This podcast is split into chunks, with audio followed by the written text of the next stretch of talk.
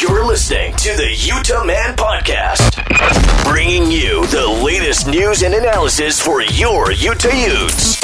Now, your hosts, Cameron, Ryan, and Scott.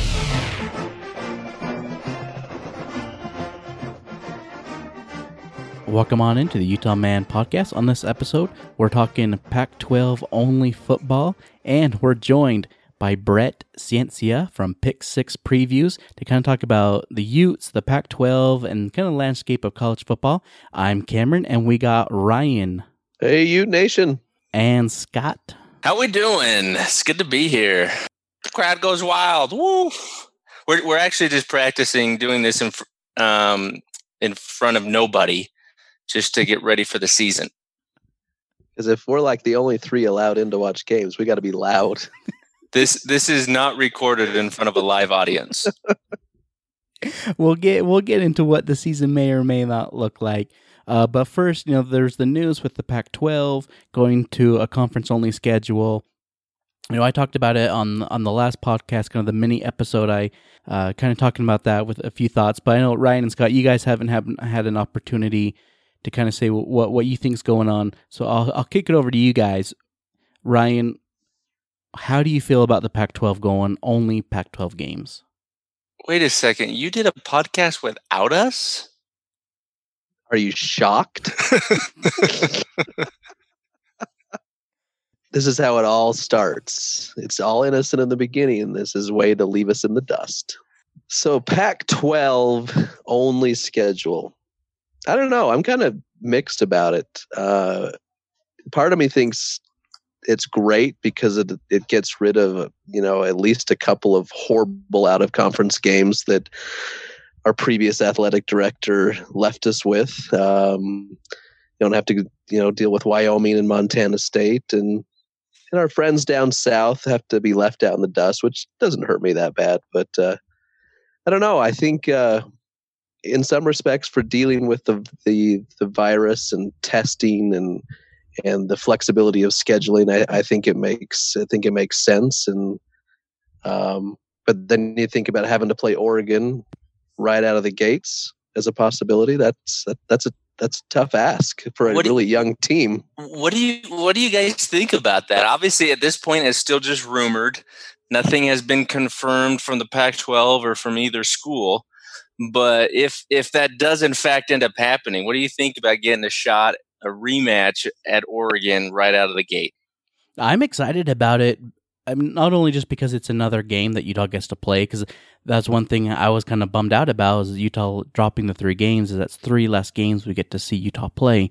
So having another game as a fan is exciting, and but then having it be Oregon, I I think it's great for for Utah. I think it's great for the conference because they got to have some marquee games to kind of kick off the season because those games that they dropped, like the Oregon and Ohio State and Alabama and USC, I'm not saying that Utah and Oregon are, are at those same level, but they got to do something to, to help ex- get some excitement into the program to kick off the season. It'll be marketed as a as a you know a rematch of the title game from last year. To just hopefully to, this one to, goes better.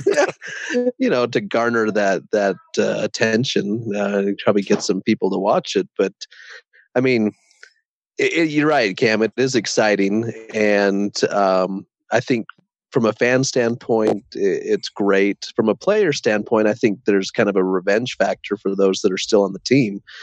But when you think about what you know the players that we've lost and all the young kind of less experienced players that are going to be on this year's team you know that's a that's there's a lot of question marks going into that game.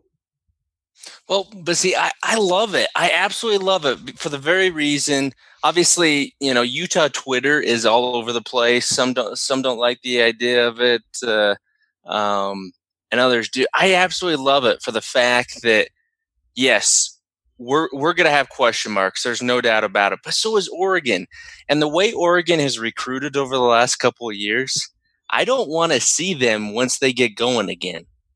I would love to see them early with with a short spring at our place, traveling on the road. Maybe half of them have COVID for all we care. no, actually, no, no, no. I, I don't, I don't mean that. No, we do, we do want to promote a healthy environment for for all student athletes, but I don't think there's a better time that we could get them. Yes, we've got a ton of question marks. We we're going to be awfully young, but I think if if you're going to have a chance to beat Oregon next year, earlier is going to be the better. Maybe we can get lightning in a bottle. Maybe whether it's Cam Rising or whether it's Jake Bentley, whoever whoever gets the nod, maybe they come out firing, and and the offense, uh, you know, can maybe cover up a little bit of a slow start that we would expect from a young defense. So, I love it. I, I don't I don't mind that we don't have to go to Laramie and get urine bombs thrown at the players. Sheep don't cut through the power lines and cut out the lights like they did in 2004. And those of us that were home had to watch Harry Potter instead of the football game. see you, Laramie. Hope we never see you again. Bye bye. And then Montana State. Okay, that's just that's just a drill game. And and then obviously the BYU game, which is another drill game. Um, not a big deal. Devonte Henry Cole's already out at, at BYU, so he he. Do you really blame done, him? He's done with that schedule too. I'll tell you, Mister Tom Holmoe, get in a get in a league. We've been telling you you should have been listening to the podcast for years. Get in a league. COVID bit you in the butt. Let's go. So it will be an interesting season if we have it and if it's in the fall. Really agree with what you guys are saying we love to hear what you listeners think about you know going to a, an all pac 12 conference.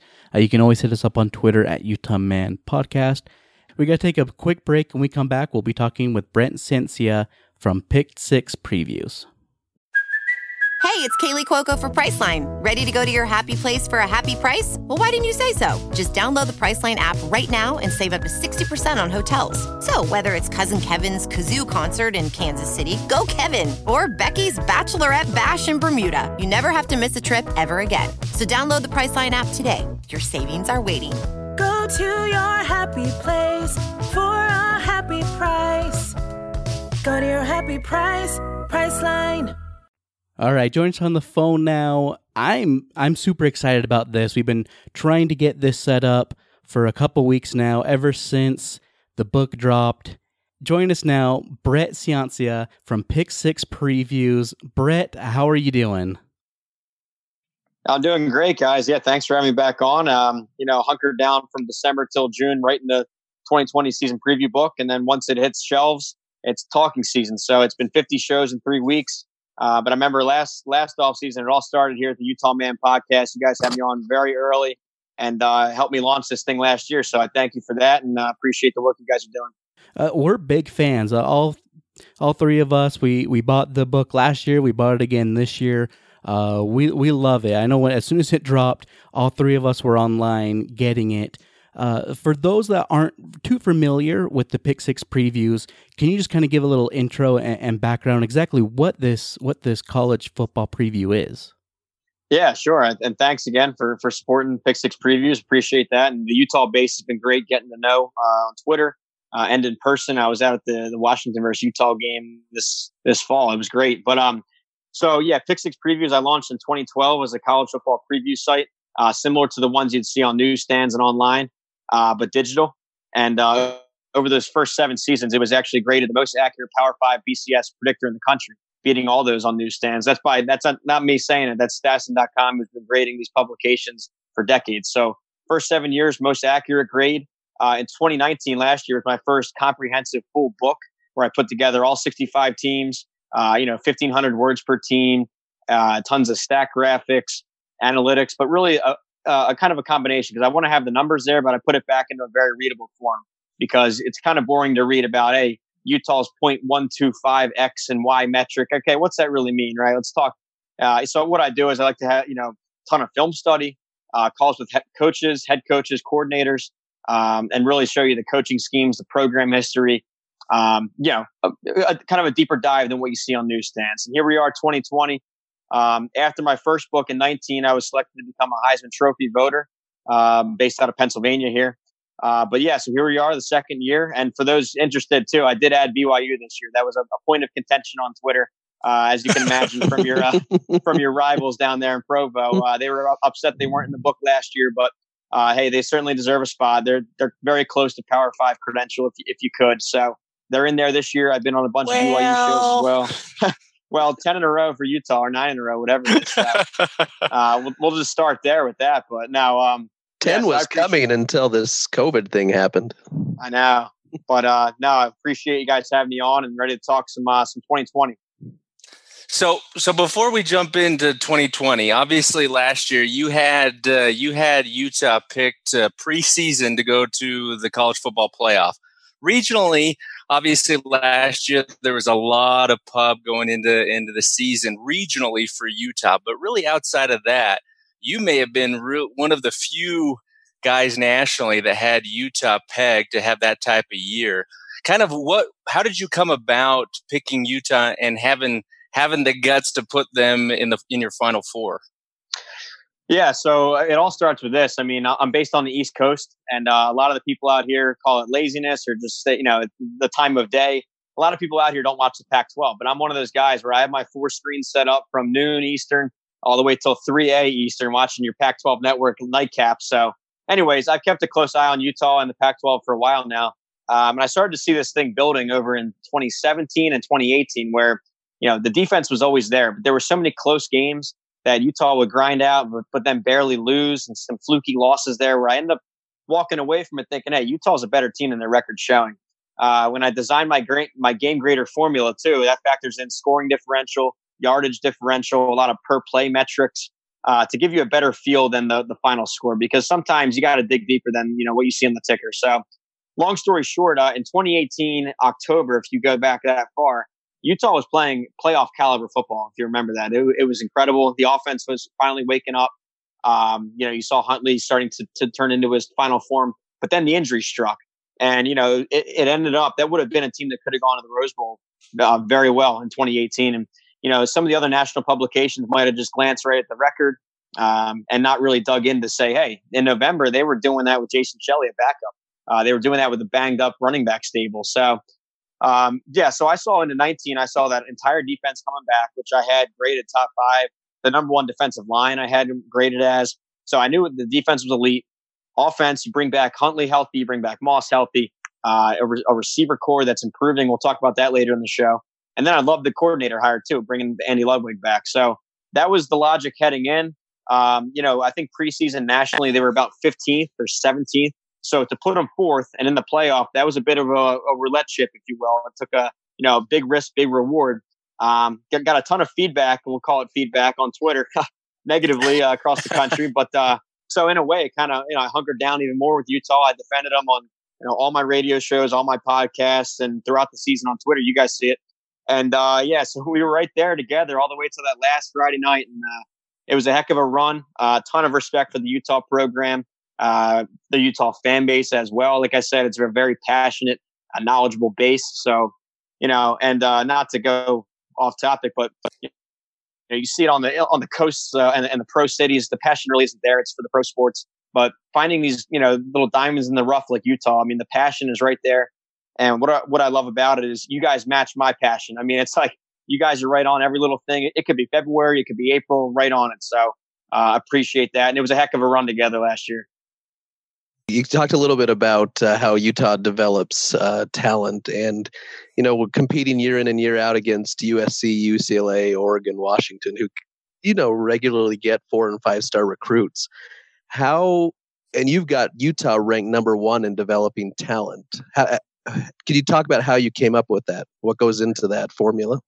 Yeah, for sure. So you see every uh, every year on signing day, the recruiting rankings come out, and uh, you know some publications value that value that more than others. Um, so here's my take on it. I think with recruiting, you know, can the services miss on a guy, a recruit here and there? Yes, of course, that happens all the time. Uh, but when you're talking 20 or 25 in a class, and then when you're talking stacking three and four and five classes in a row, 85 scholarship athletes there, I think they're more right than wrong in aggregate. But the difference between me and other publications is they cut it right there. That's you know that's the only number that matters to them. But to me, you got to take that a step forward. You got to have coaching schemes, uh, you know, installed. You got to have good schemes that work. Uh, you know, all those buzzwords, culture, hard work, fit. Um, but I wanted a way to put a number on that. So I call it, I have two metrics, player development and win conversion.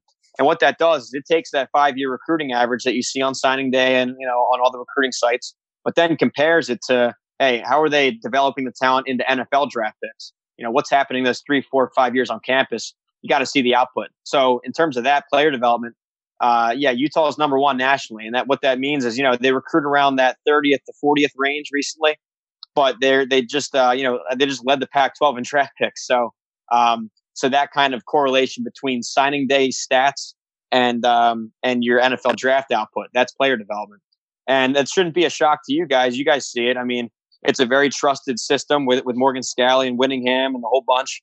They get they, they have a very targeted type of player that they find. Um, you know, personality wise, uh, body size, everything. They know exactly who they're looking for.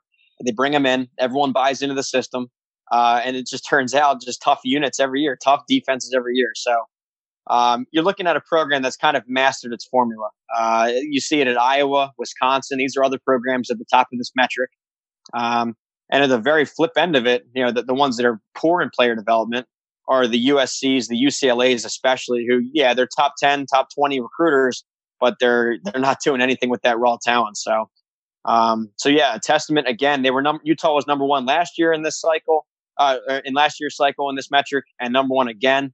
Um, and yeah, this thing is going to continue to roll. So, and and now you're starting to see the recruiting even spike up. So who knows what what this staff could do with say a top 25 class or a top 20. So it's all trending in the right direction.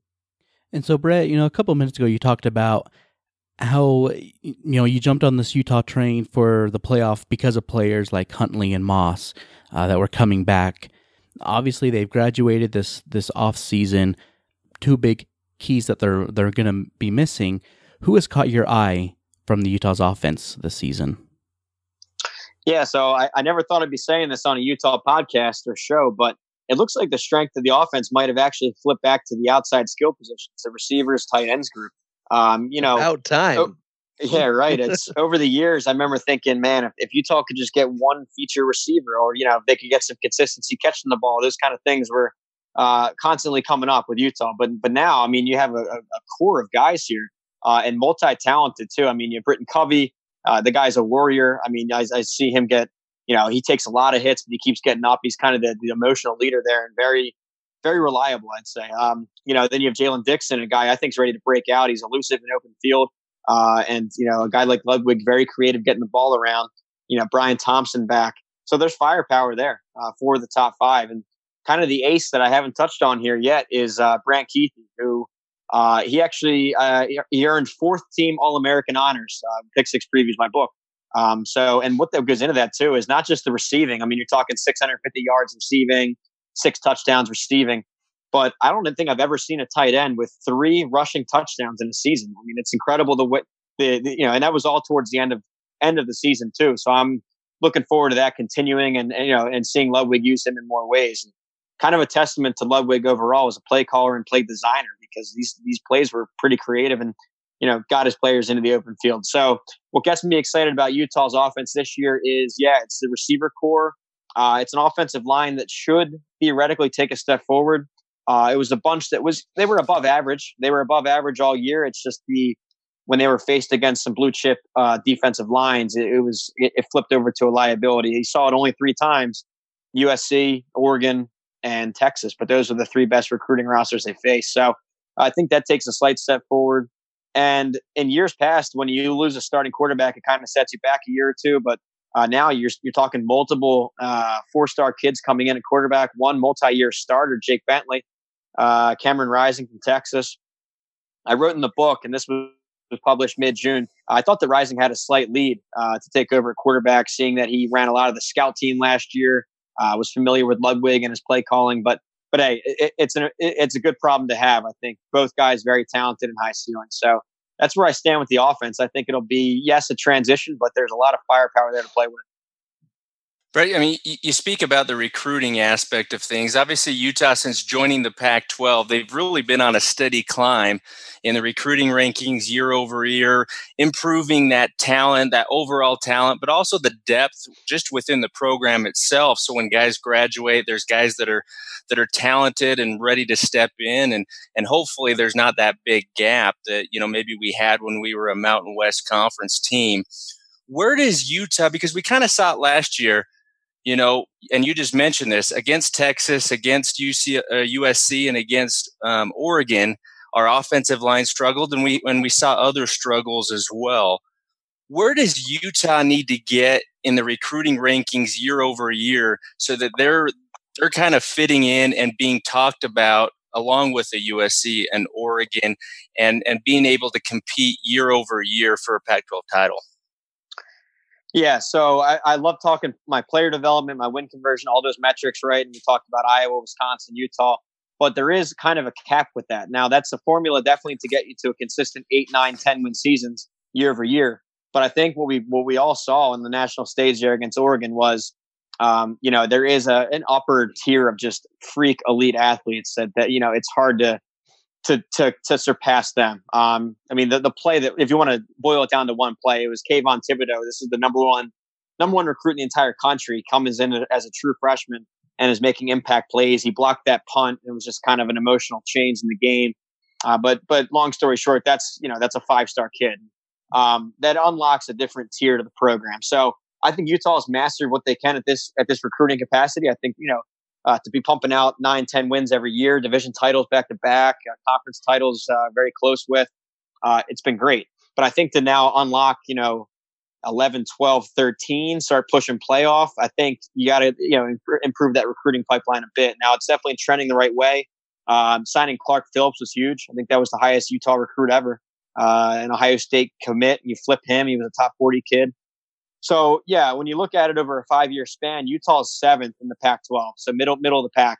Um, seeing what this staff can do with with say seventh talent, imagine what they could do with thir- like second or third talent. So to get up there, you're talking start stacking top 15 classes, top 20 classes, and I don't know if that's even feasible here. I don't know. It, we'll, we'll see, but um, you know, I, I don't want to be negative. I think that they've built a great thing, and uh, but but you see with these other playoff programs and dynasty, you want to start comparing to the to that level of play. Uh, you want to start breaking in top twenty, top fifteen classes. Uh, switch for a second. Talk about defense. So you know, as as you know, and all of us who have kind of grown up and watched this program year after year, know that Kyle Whittingham uh, really builds his teams around the defense. So last year, we lost eight, we're losing essentially eight starters to the NFL or graduation. Um, where do you see the defense? Do you see the defense declining? And maybe talk about who you can see the, that can step up into some of those roles this year. Yeah, um, it's interesting here. So the defense does take a hit, um, especially in the secondary. You're talking about the, uh, all four guys in the secondary gone, and the fifth guy who would have been your your star back there, R.J. Hubert, tore his ACL in that Oregon game, and I think could miss part or all of 2020. So, uh, top five are gone. It's extreme youth back there, and I actually had a chance to talk with Morgan Scalley this preseason uh, as one of my coordinator calls, and uh, this is back in back in February, and he was talking about hey, or no, this was sorry, this was March because we were already into the the virus shutdowns. He was saying if there was ever a team in his history that he would have liked to have a spring ball with, it was this defense. I mean, and that's not a knock on them; it's just the youth. I mean, this is where you want to see those incoming you know, early enrollees or those rising redshirt freshmen, those new starters, eight new starters. You want to really have those 15 practices to, to develop as a unit. Um, so that was back in March. You lose the 15 spring ball practices. Uh, fast forward, you miss the summer now. So you're coming in pretty raw here and maybe a shortened fall camp, uh, you know, with extreme youth. So, you know, usually they have my, you know, my seal of approval where there's, there's not going to be a, a decline, but uh, there's a couple things to play. This was probably Utah's best defense ever last year. So you have that coupled with losing the eight starters and no spring ball and no offseason. So it's going to be tough. Um, now, if we're talking November, December, I think at the end of the year, this could evolve into a great unit, but uh, it's going to be super young to start out without a spring ball. Um, you know, I think Devin Lloyd is probably the, the star player in the middle there, linebacker.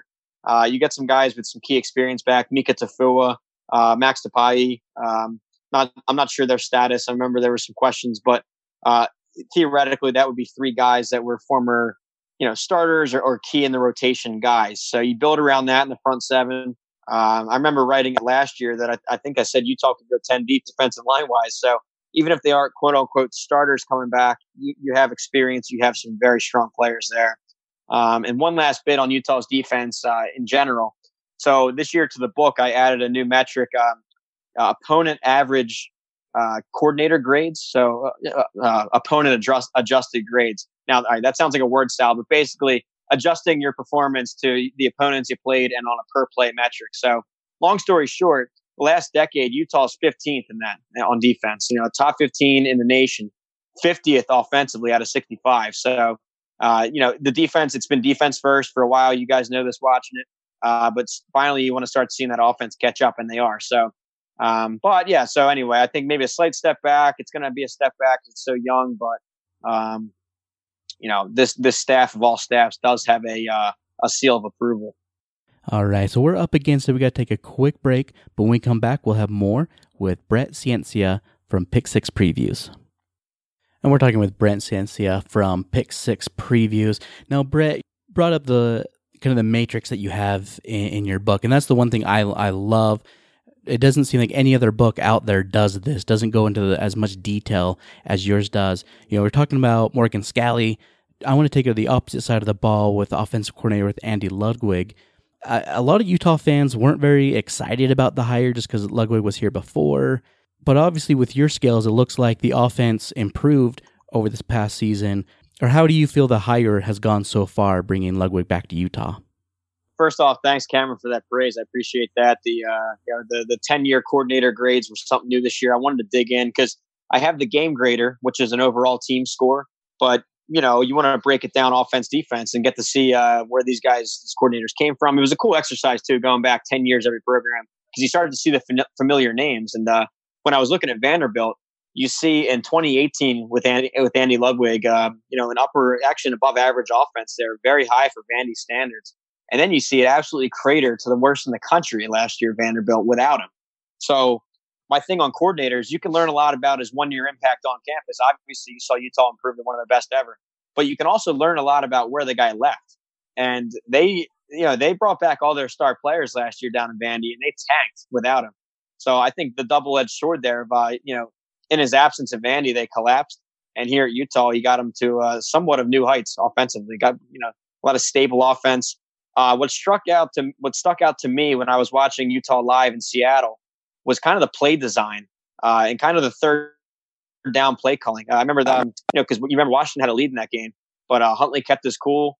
I remember a, a, mastermind drive to end the first half, and uh, there was a couple third downs in there. But you start to see these wide open receivers, and uh, I know that that's you know the athletes themselves, but also some play design. Something's working there. So, I mean, I'd have to give it an A, and I'm not just saying that because I'm on a Utah show, but I mean, when you look back, I already mentioned it, they were 50th over the last decade in offense out of 65. So to bring in an above average unit and a changeover year coordinator wise, I think it was an A. So looking at uh, preseason standings, you've got for the South. Obviously, you've got USC as winning the South. Utah number two, Arizona State number three. Those are probably uh, you know looking at Colorado, UCLA, Arizona. Um, you know, I don't. It, it's really going to come down to to those top three programs. Where where do you put obviously USC's kind of revitalized themselves a little bit at least in recruiting um, based over last year. Um, where, where do you kind of see um, USC going this year? And obviously Oregon is just they've kind of gone into a completely different stratosphere with what they're doing recruiting right now. But uh, what what what puts USC over the top to win the South this year for you yeah, so it's really the offense. Um, again, another coordinator call I got to have this uh, this preseason was with Graham Harrell, USC's offensive coordinator, and uh, you know you might remember the name. He was the Texas Tech quarterback for Mike Leach, running that air raid attack, and um, you know so Clay Helton brought him into USC, a program once known as Tailback U, and basically overnight he he evolved them from you know an I formation power run team into uh, you know a four or five wide air raid attack, and they, he did it with a third stringer, Kedon Slovis, true freshman. So uh, that entire receiver core is back, except for Michael Pittman. But I mean, they can go six deep at receiver, and these are blue chip five star guys, future high NFL draft picks. And uh, actually, I mean, it's a shame, but they're part of their best performance as a core was against that Utah secondary uh, down in LA last year. Uh, just remember, a lot of those one on one jump balls were all going USC's way, uh, and all that is pretty much back. So love their offense. Um, and real question with USC is going to be defensively um, and to take it a step back on a program level. I mean, they put Clay Helton on the hot seat for what 18 months. Um, you got to give him credit for the coordinator hire there with Harrell. I mean, part of the job as a head coach, you know, it's recruiting, it's in-game strategy, it's everything, but coordinator hire is huge. So he aced that one. Let's see for 2020 if he aces on defense because that's what it really comes down to. Uh, bringing in Todd Orlando, he was hot and cold at Texas. Some good, some good defenses, a pretty bad one last year.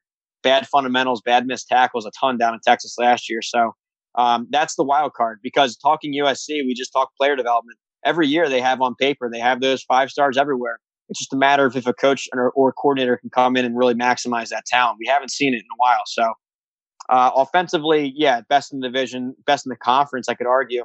Um, it's going to be can that defense carry him? I think it's good enough to get it done in the uh, in the South Division with some change over Utah. Hey, Brett, let's change gears here for just a sec. So with this uh, with this pandemic that we're all experiencing, with kind of an unknown with football here, how it's going to play out. We've got the Big Ten and the Pac-12 who've kind of uh, at least announced that they're going to do conference games only. Uh, what are your thoughts on that, and do you see other conferences following? Yeah, so I was kind of shocked to see the Big Ten make the first move. Uh, I was actually thinking this might be a, a chance for the, all the Power Five conferences to kind of align and get together, you know, meeting of the minds and, and get something together. Uh, make it so that there's uniform testing and make it so you know all the Power Five conferences could still uh, interplay together. But anyway, they acted first to kind of force the hand of other leagues. Uh, Pac-12 was quick to follow. Uh, in that, you lose out on some huge matchups. I mean, Ohio State, Oregon, uh, Washington, Michigan. Um, you know, but so so looking forward though, I, I think the SEC and I've heard Greg Sankey, uh, their commissioner, talk about this that he's going to wait until the very last minute uh, to make a decision on. And you know, it, it's funny at first when you think about it, but actually, I kind of agree. I, I think you want to wait as long as you can. Let's uh, let's take in as much data as we can. You guys see this, and we all see it. The data and the information on this uh, pandemic it changes day to day. It evolves. Um, no one's been through this obviously before in, in, any role, especially commissioner of a league. So I would say, yeah, take as much info as you can, get the most informed decision for safety, for feasibility, for everything. So SEC is going to wait as long as they can. Um, who else we got? The ACC will probably just copy the SEC, to be honest. And uh, the Big 12, I don't know what to think of them, but um, the Pac 12 has kind of forced the hand of, uh, you know, I wonder if the Mountain West will then follow. Um, I was on some BYU shows and they were starting to, you know, to freak out about all their games getting canceled and how that would play. It's it's tough when you're independent. And same same with Notre Dame.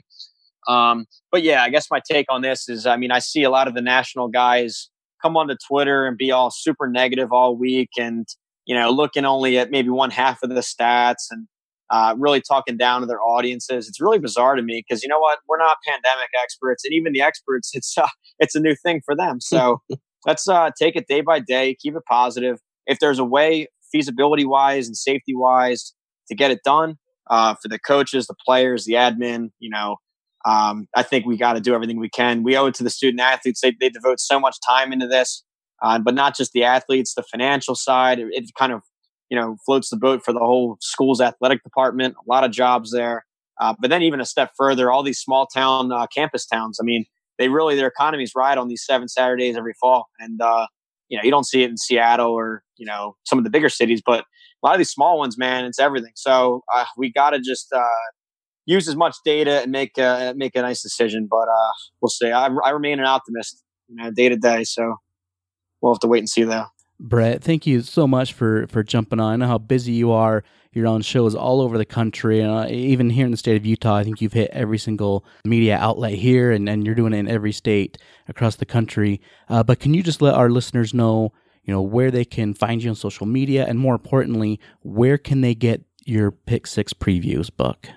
Yeah, guys, thanks again for having me back on. I really appreciate it, and uh, also want to thank you for what you guys put out too. Um, you know, appreciate your work. You know, what goes into this is I'm listening into a ton of local radio and podcast shows across the country. Uh, each team, I want to dig into the details, and that's during the season too. And I remember listening in uh, throughout the season, the Utah Man podcast. The one that really stuck out was uh, heading up to the Pac-12 title game. I tune in, I'm driving home, and then uh, I hear this love song on in the background, and it's uh, like a love song for Tyler Huntley. It was it was just perfect. I mean, I was cracking up. You guys have a great time with it, but also just bring all the information that you could ever ask for. So, um, excellent work. Keep it up.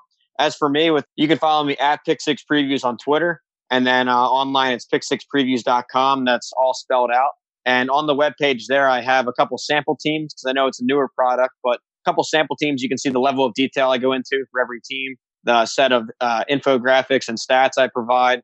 Uh, a couple testimonials in there too. I just got one back from Chris Fallica, the Bear. Uh, big big praise there. I was excited. Um, and then lastly too, to get back to the Utah base. I mean, it's been a, a great ride with you guys. Uh, if you want to type in Utes at checkout, U T E S, uh, get a nice discount code for give me a shot. So uh, thanks again. It's been great. Let's stay in touch on Twitter, and uh, and I'll come back anytime. Awesome, Brett. Hey, thank you so much, buddy. Have a great night. All right, you too, guys. Thank you. Thanks, Brett. Appreciate it. So we do got to run to a break. Uh, when we come back, we'll recap our interview with Brett Ciancia from Pick Six Previews. A big thank you to Brett for, for jumping on. Again, I know how busy he is. He's got so many interviews right now with so many different media outlets. And for him uh, to, to jump back on with us again, uh, just a big thank you. And you fans, go check out his book, pick6previews.com. Honestly, I'm not going to buy any other season preview books this season. This is the only one that you need. And use that promo code that he gave you. Um, and I promise you won't, you won't be disappointed in it. Overall, a lot of great information. And I, I really like his take on the Utes. I, I feel he's kind of high on the Utes coming into this this next season. Yeah, I mean it's it's good to get that perspective. Obviously, you know we're we're around the program. We're homers. Let's let's call it like it is. You know we're always going to see the glass half full when it comes to the Utes, but to see see an outsider from across the country who covers college football across the board and all all these different conferences and programs and with all that Utah has lost from last year, yes, there's question marks, and yes, there's going to be some. There could be some rough patches and some rough games along the way, but it, it's encouraging that that Brett, along with with all of us, are pretty optimistic of where this team is, and I think it just goes to prove with what Kyle and this staff have done in the recruiting trail over the last five plus years to build up this depth, to bring in just a, a higher caliber athlete, um, and just better overall football players, you're going to see a lot of guys jump in, and and I don't think across the board we're going to see that big of a drop off. I really don't. Yes, there's going to be some blunders here and there, but you, heck, we got those with upperclassmen. So overall, with what this coaching staff has done, and the fact that we still have the same coaching staff, we've got some continuity. You know, I'm pretty optimistic, especially with uh, with an all Pac-12 slate.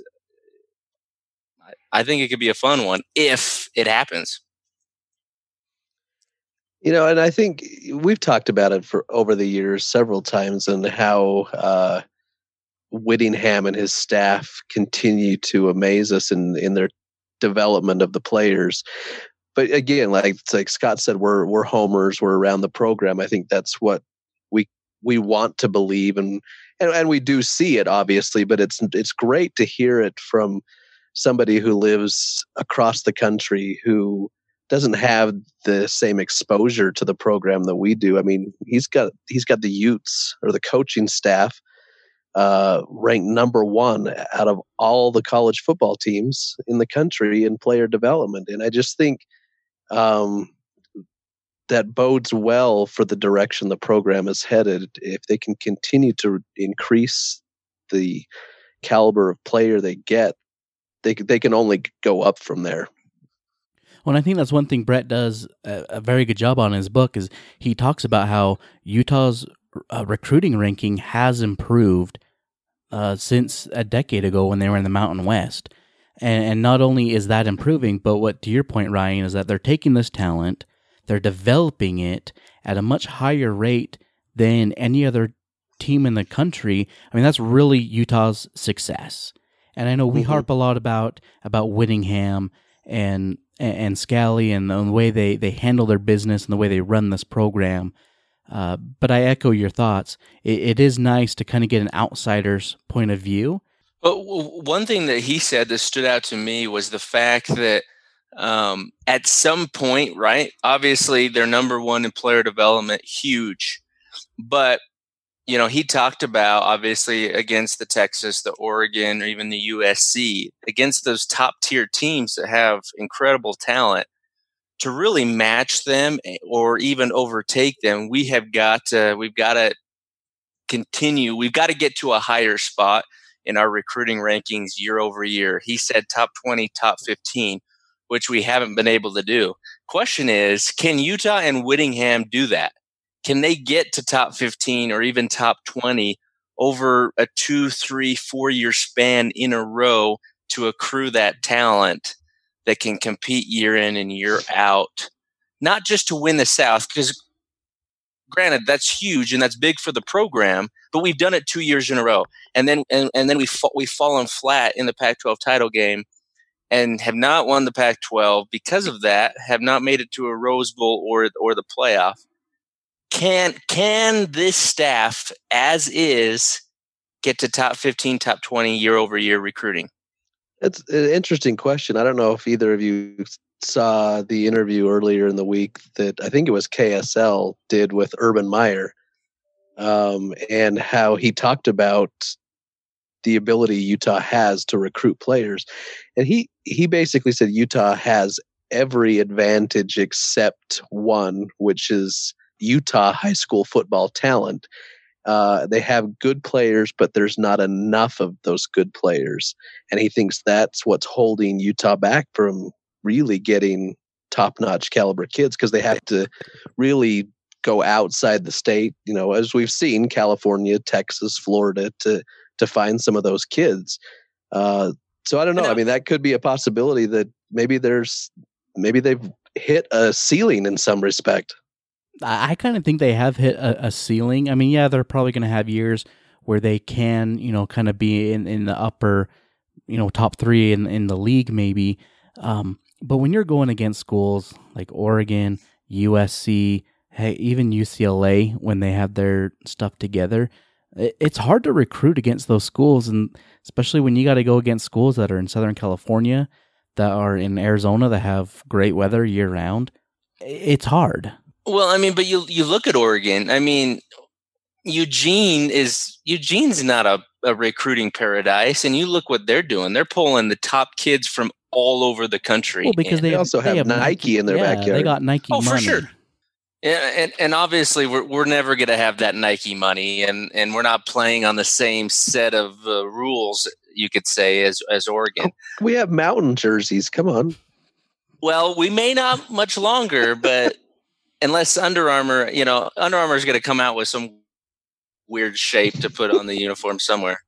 Um, but my my point is obviously yes, Utah Utah high school does not have the depth to produce a ton of D1 talent, but as long as we can continue to pull in the top some of the top talent locally and supplement that like they've been doing California, Texas, Florida and bring in those still top tier athletes. I think you know I, I think we can get there. I don't know. I, I do I do think that I love this staff. I think they are so good. But I do think if we could find a few more Sharrieff Shahs, Kyle McDonald, who are just killing it in recruiting. You, recruiting's the name of the game. Kyle talks about that all the time. So you, you, maybe a f- maybe a few more pieces to help get to win some of these recruiting battles could get us to that point. But yeah, we're never going to be able to recruit. I don't think like a USC or even Oregon's proved that they've been able to do. Well, it wouldn't hurt if you could break through and win a conference championship too. That that uh, that'll bring some kids to play with you. Yeah, yeah, or just not crap the bed in it. That's the biggest thing is they got to win on the big stage. Well, what you Yep. said, Scott, Utah's they've made it to the Pac-12 championship game two years in a row now. Fans don't want that anymore. Fans want the next thing, right? It was always we just wanted to win the South. We wanted to win the South. Utah did it. Now it's they have to win the league now. That's their next hurdle they got to get to. We want to play in the Rose Bowl. And you know everything that that Brett has broken down in his book, it tends that way for Utah. While you're looking the past 10 years and you look at the offensive coordinating and defensive coordinators rankings, you'll see there's a trend. It's going up. You see the the recruiting trends, it's going up. Now it's it's really up to Whittingham and staff to get this team up to the next level. Can they do it with the type of recruits they bring in? I, I don't know. But at least it, it, we got a guy like Kyle Whittingham leading this program because I think he really is the key to get to get Utah to where fans want to go. So before we wrap this episode up, you know, there's been a lot of talk about what the season will look like. We we do know it's going to be conference only, but I, I'm curious. We haven't really talked about it between the three of us. What do you guys see as far as are there fans there? Are we playing in in the fall? Obviously, everything's speculating right now. But where do you guys see this this season right now? And it is so tough to see because everything changes from day to day with this virus, and then I mean, from state to state, it's completely different. I mean, California is so much worse off than we are, and uh, but we're not in a great place, and I just don't know. I, obviously, I think it's going to come down to the health department and the governor and and what uh, what is allowed in gatherings. Um, I if any fans are allowed, I think it's going to be very few, which is going to be a weird environment. And then and then ha- eh, from a university standpoint, how do you choose which season ticket holders get to come which weeks? And very, then very simple how big is your Crimson Club donation?